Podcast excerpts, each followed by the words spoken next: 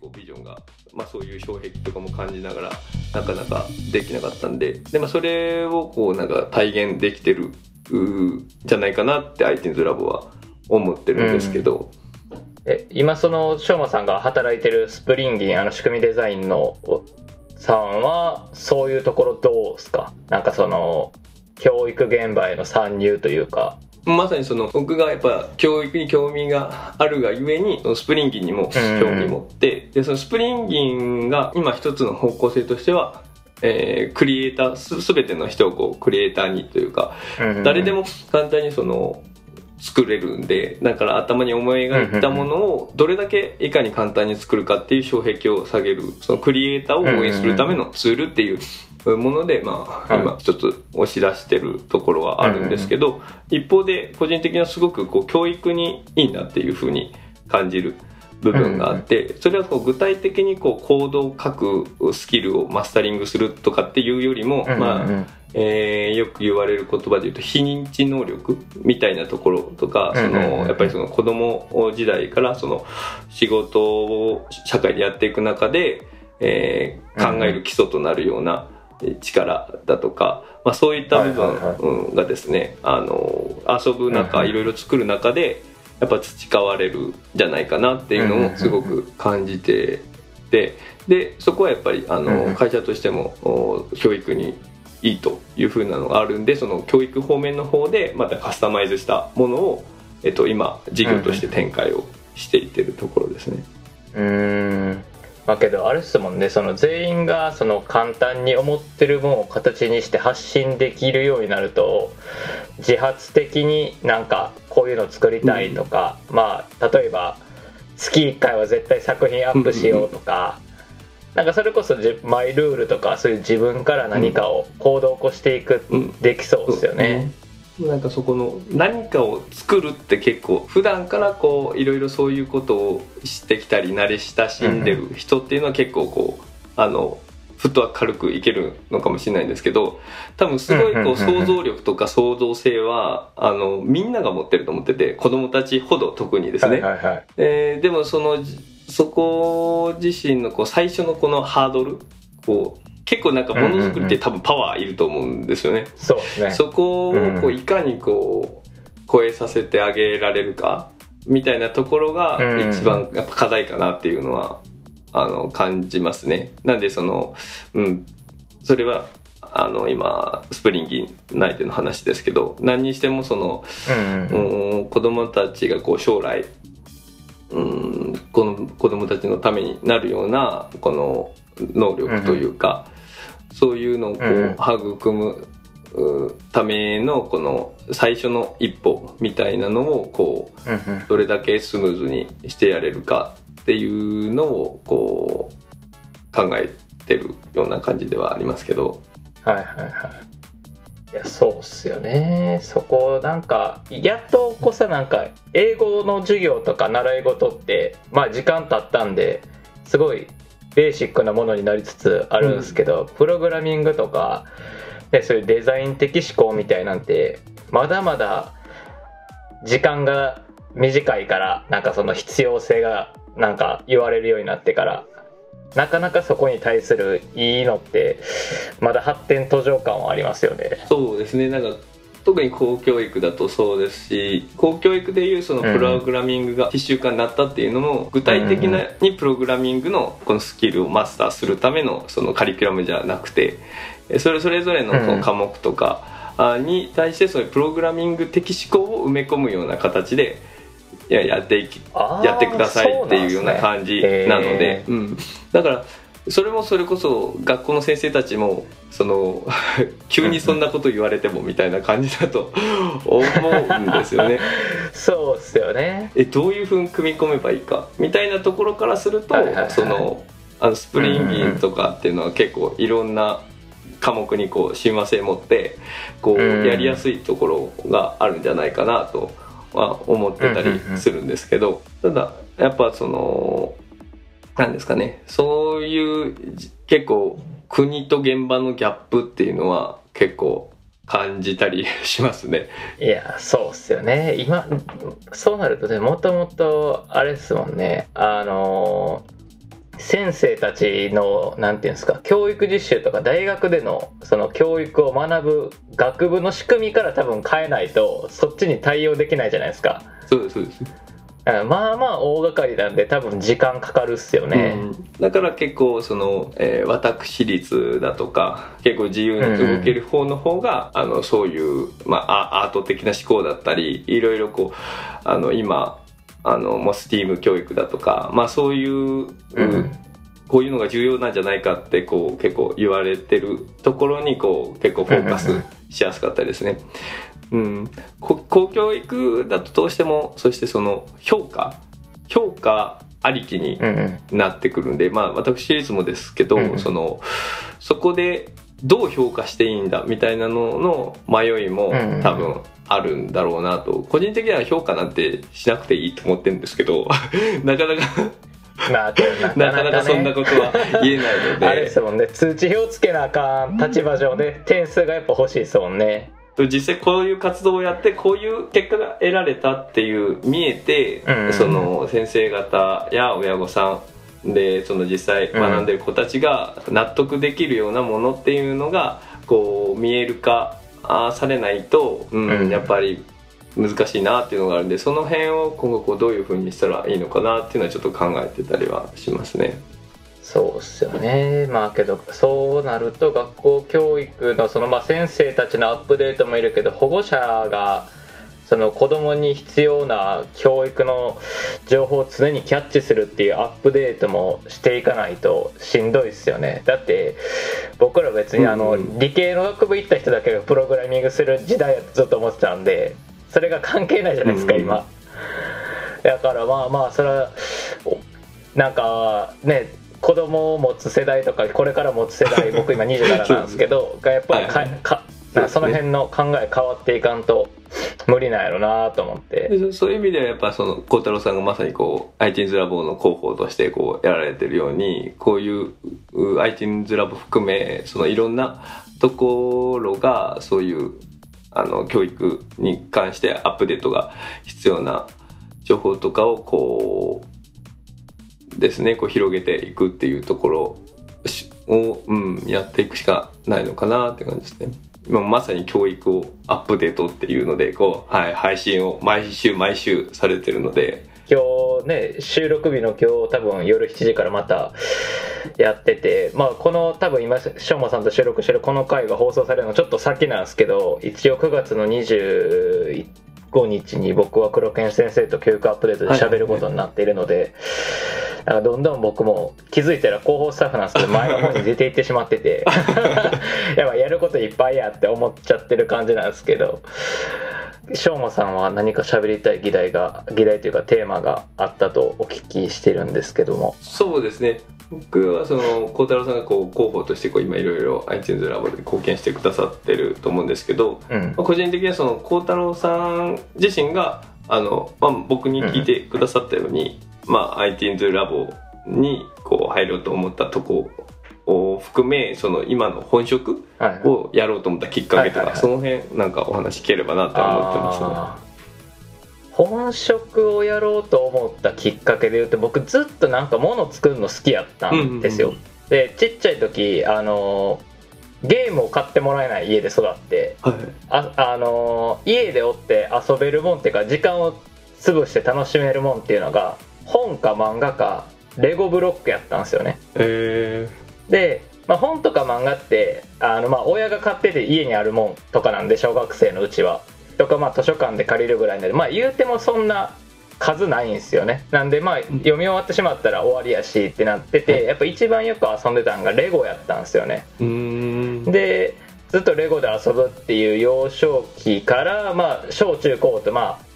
図画工作とか技術の時間ってあるじゃないですか。はい、とか文化祭で何かその出し物用に何かを作るとか、うんうん、やっぱりそういうのがずっと楽しいなっていうのがあっで就職の時に一応広告業界を受けたんですけど、うん、まああのその時は縁がなく僕は普通のスポーツメーカーの営業になったんですよ一回。はい、でスポーツメーカーの営業であの、まあ、1年目なんですけどここってこういうやり方の方がいいんじゃないですか？みたいなめっちゃ態度のでかい新入社員をやってたら あの、まあ、それこそあの冒頭の話じゃないんですけどあのいやいやそんなん言う前にとりあえずお前はあの言われたことをやっとけっていう話になってちょっと合わへんなってなってしまってやめて探してた時に見つかったのが今の本業の広告の会社で。はいあの僕一応営業兼編集っていう職業なんですけど、はい。あの自社でフリーペーパーを出してる会社に勤めてましてはい。なのであの自分らで作るそのフリーペーパーに載せる広告を営業して取ってきてでその,、あの取材した内容を書いたりとか写真撮ったりとかまあ言うたら広告を作るっていう作業もするんですよね。うんなのであの作るっていうのが楽しいっていうのを経験してる知ってても今3年丸3年の4年目に入ってるんですけど、でそんなそんなかこんなしてるうちにその大学の先輩からあの動画の編集とかホームページ作る仕事で営業できひんのって言われて一緒にやりだしてたらまああのいろいろご縁あって仕事もらえるようになったんで、えー今年のいつかな？3月か。に法人化したんですけど。まあ結局そこもあのホームページ作るディレクションとかうん実実際ちょっと明日もあの案件あるんですけど僕あの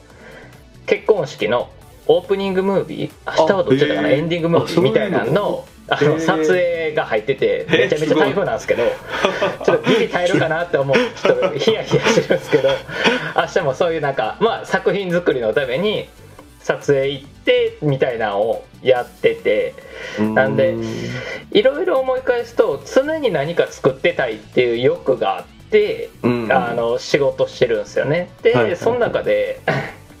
あの ITINS ラボっていうのはあのまあ多分翔馬さんもそうだと思うんですけど古典ラジオにまず押しって、はいはいで、えっと、樋口さんがやってる番組いろいろとか深井さんがやってる番組バーって聞いてたら新型がありましたよと、はいはいはい。で聞き出したらあのコバさんと樋口さんがようなんかそういうちょっとなんか話題にテーマについてあの喋れるなっていうぐらい喋ってるじゃないですか。はいでえっとその中であのコンビニの店員さん理論があったと思うんですけどはいありましたね。あのまあ、気になる方はちょっと新型オトナウイルスを聞いていただいたらと思うんですけど まあまあ多分最初の方なんですけど、うん。あれを聞いた時にあなんかこういうことちゃんと思ってあの行動してる人がおってそれを発信できる大人っておんねやと思ってうん僕ちょっと周りにいなかったんで。うんうんうん。なのであのそれでツイッターをフォローしたんですよね樋口さんとコバさんを。そしたらコバさんがツイッターでちょっとスタッフ募集してますみたいなのを言ってたんで、うんあこういう仕事してるんでできたら手伝わせてくださいっつって送って、あの無事ちょっと採用されたっていう感じですね。うんでそしたらなんか今1年ちょっと経つか経たへんかぐらいで気づけばねしあの聞き出したポッドキャストの作家を見習いでやらせてもらう話になったりと。いろいろねね。もう今収録してる時にはもうそっちも公開されてるので全然言えるんですけど。あのあこういう感じで収録されてたんやっていう裏側を 知れるところまでは来ましたけど、ちょっとまだまだ。あの初なんですよねその番組を作るっていう立場に立ったのが。うんうんうん今その ITINS ラボの収録管理とか、まあ、タルタルソースその生徒たちがやってる番組のうんマネジメントみたいなんで収録日程組んだりとかメンバーとのやり取りっていうのはやるんですけどじゃあこういう企画とかこの順番でお便り紹介したらおもろいかなとかをうん。考えるっていうのがなかったからうん。また新しいそのものづくりに今はてんやわんやしてますね。ああいやでもすごいなんかいろいろ経験になってすごくうん素敵だと思いますよ。楽しそうです。楽しいは楽しいですし、なんかさ僕的にはあの冒頭の話とつながるんですけどなんかその自発的に何かできるようになるのって経験がないとできひんかなって思ってて、うんうんうん。そうですね。うん。やっぱりそのまあ子供とかを僕はまだ結婚もしてないのでいないんで分かんないですけどやっぱりな何かさせてあげたいけど怪我したら怖いとかっていう思いってうんうんあんのは当たり前かなと思うんですけど、けどそれでもなんかやらしてあげないと何もないまま行っちゃうと、経験がないからなんていうんですかね視野の広さがうん。どうしても狭くなってしまう。うん。うん。うんですね。っていうところでうちの親はほんまにあの習い事とか大学行く時もそうやったんですけどあの行きたくなかったら行かんくていいと。うん。で行く気があるんやったら金出すわみたいな親やったんですよ、親なんですよね、うん。うん。なんであの毎年かな？ちゃう。半年に1回あの学費を振り込んでくださいねの通知表が来るんですけどそれが家に届くたびに次の楽器あのが大学行く気あるって聞かれてたんですよ4年間。なんではい。8回聞かれてたんかなそうそう。でなんかそこでその辞めんのも経験やし続けるのも経験みたいなんで選ばしてくれてたんで、うん。なんかとりあえずじゃあやまあ行ってちゃんと勉強するわうん。みたいな、うんまあ、実際ちょっとあの親には言えないですけどあんまり学部の授業には行ってなかったんで。あんまり言えないですけど。そうそう。っていう感じっすね僕は。えー、ああでもいいですね。そうちゃんとこう選択肢をうん。こう、あの与えてくれてちゃんとそこを一回一回こう確認する場を与えてくれるっていうのがいやちょっと僕も見習おうと思いました今聞いてて。いやーなんとも言えないですけど、まあ、ただ唯一怒られたのはあのその高3の時の塾に行って4日ぐらいで辞めるって言った時はマジで怒られましたけど。ちょっと早すぎるんじゃないかと。そうそうそう。2週間ぐらい耐えろやって言ってめっちゃ怒られましたけど 確かにもうちっちゃい時からあの選択は自由でしたね。うーん。なんでなんかその遊びに行ってくるってなってもどこ行くんとかあんま聞かなくて。うん。まあ大概多分親も予想はついてたから多分何も聞かなかったんやと思うんですけど、うん。ほんまに自由でしたね。うん。僕もやっぱそのもうおっしゃったようにそのなんかやりたいみたいなことってうん。うんそれだけいろんなインプットがないと、あのうん発想できないと思うんですよね、うん。だからそのあの子供たちにはより多くの経験をさせてあげられたらなっていうのはやっぱ一番根本的に思ってるところでありますね。うん。え今ってちょっと時代的なところであの分かんないんですけどゲーム今のご時世でゲームとか YouTube を禁止してる親御さんっているんですかね？いるにはいると思いますよ。でそして、うん。まあ使い方次第だと思いますし、なんか今上4歳なんですけどね、マイクラとかもガンガンやらせてたり、であとは YouTube とかもあの普通に見せてたりはしてたんですけどただなんかこうずっとこうおもちゃの紹介みたいなのをこうただただずっと流れててしかもこうフィルターバブルじゃないですけどそのどんどんどんどんレコメンドされて延々続くのをこうダラダラダラダラ見てるみたいなのは、はいやーこれはまずいやろうっていうことで、うんまあそういうようなところはですねなんか YouTube もなんかいろいろ勉強になるじゃないですか、だからこう調べ物に使うとか,、うんうんうん。で YouTube をただそういうおもちゃとかなんかこう子供が興味あるものをこう垂れ流すようなところでこう見るんじゃなくて調べ物の時に YouTube で調べてみようだったりえとかっていう風にこうあの YouTube 自身のこう概念を 子供にこう変えたか形でこう提供するなりそういう形にした方がいいんじゃないかっていうなんかあのーことを書いてる書籍とかもあったはいはいはい。りしますね。なんか僕もそれは確かになぁと思ったり、うん、あとはそのやっぱり、うん、何かしらためになりそうかなというかなんか自分が違和感を感じないような、うんうんうん。あの見せ方はしたいなという意味で一部こう制限はあのやっぱかけたい部分もありますね。いやそうっすよね。いやなんか電車の中であの3歳か3歳ぐらいの子からその泣いてる子にも親がスマホを渡してあの親はあの自分で違うスマホで LINE やったりみたいなやってるじゃないですか。ああいうのってどうなんかなってちょっと子さん思っちゃうんですよね。そういう時代に生まれてるんでなんで変わるとは思うんですけどまあね。うん、そうですね。まあなんか、えーまあそういうやっぱ教育の面で考えると、やっぱそういうのはどうかなって思うとこもありながら、うん。やっぱこう子育て実際してみると思うんですけど本当にこう何かしらこうですねこう手が開かないみたいなところで、えーどうにかこう見て見ててほしいというか何かおとなしくしててほしいっていうのはまあこれ完全に親のエゴなんですけど、でもそれをこうなんか白黒しっかりこれはダメとかじゃなくてもうちょっとなんかこうバランスいい感じでえーなんか考えられるといいのかなと、まあ、ちょっと見せたりとかも本当にその大変なんで、うんあの僕個人的には、まあ、ちょっとはいいんじゃないかなとは思ったりとか、まあ、ずっとそればっかりやってて例えばそうやらせてて、うん親が例えば自分でスマホであのゲームしたりだとか そんなのはどうかなって さすがにこう思いますけどなんか家事とかいろいろなんかやんないといけない電車の中でこう周り迷惑かけるとかっていうので、こうなんかしたりするのはまあまああのそういうので一時的には、うん。まあ、特にそういうところでこう使う時にそのあのコンテンツうんをやっぱりなんか選んどいた方がえーいいなっていうのは思いますね。うん。まあ、あれっすね。あの子育ても社会人もちょっとバランスが大事っていう結果が 出たところでもう収録時間がねいいお時間になってきましたのでここらで締めていきたいと思うんですが、はい。えーそしたらまあしょうまさんと、まあ、僕で最後感想を言って終わろうかなと思うんですけど初めてあのスタッフ同士で撮ってみてどうでしたか？いやあえーっと単純に楽しかったです。その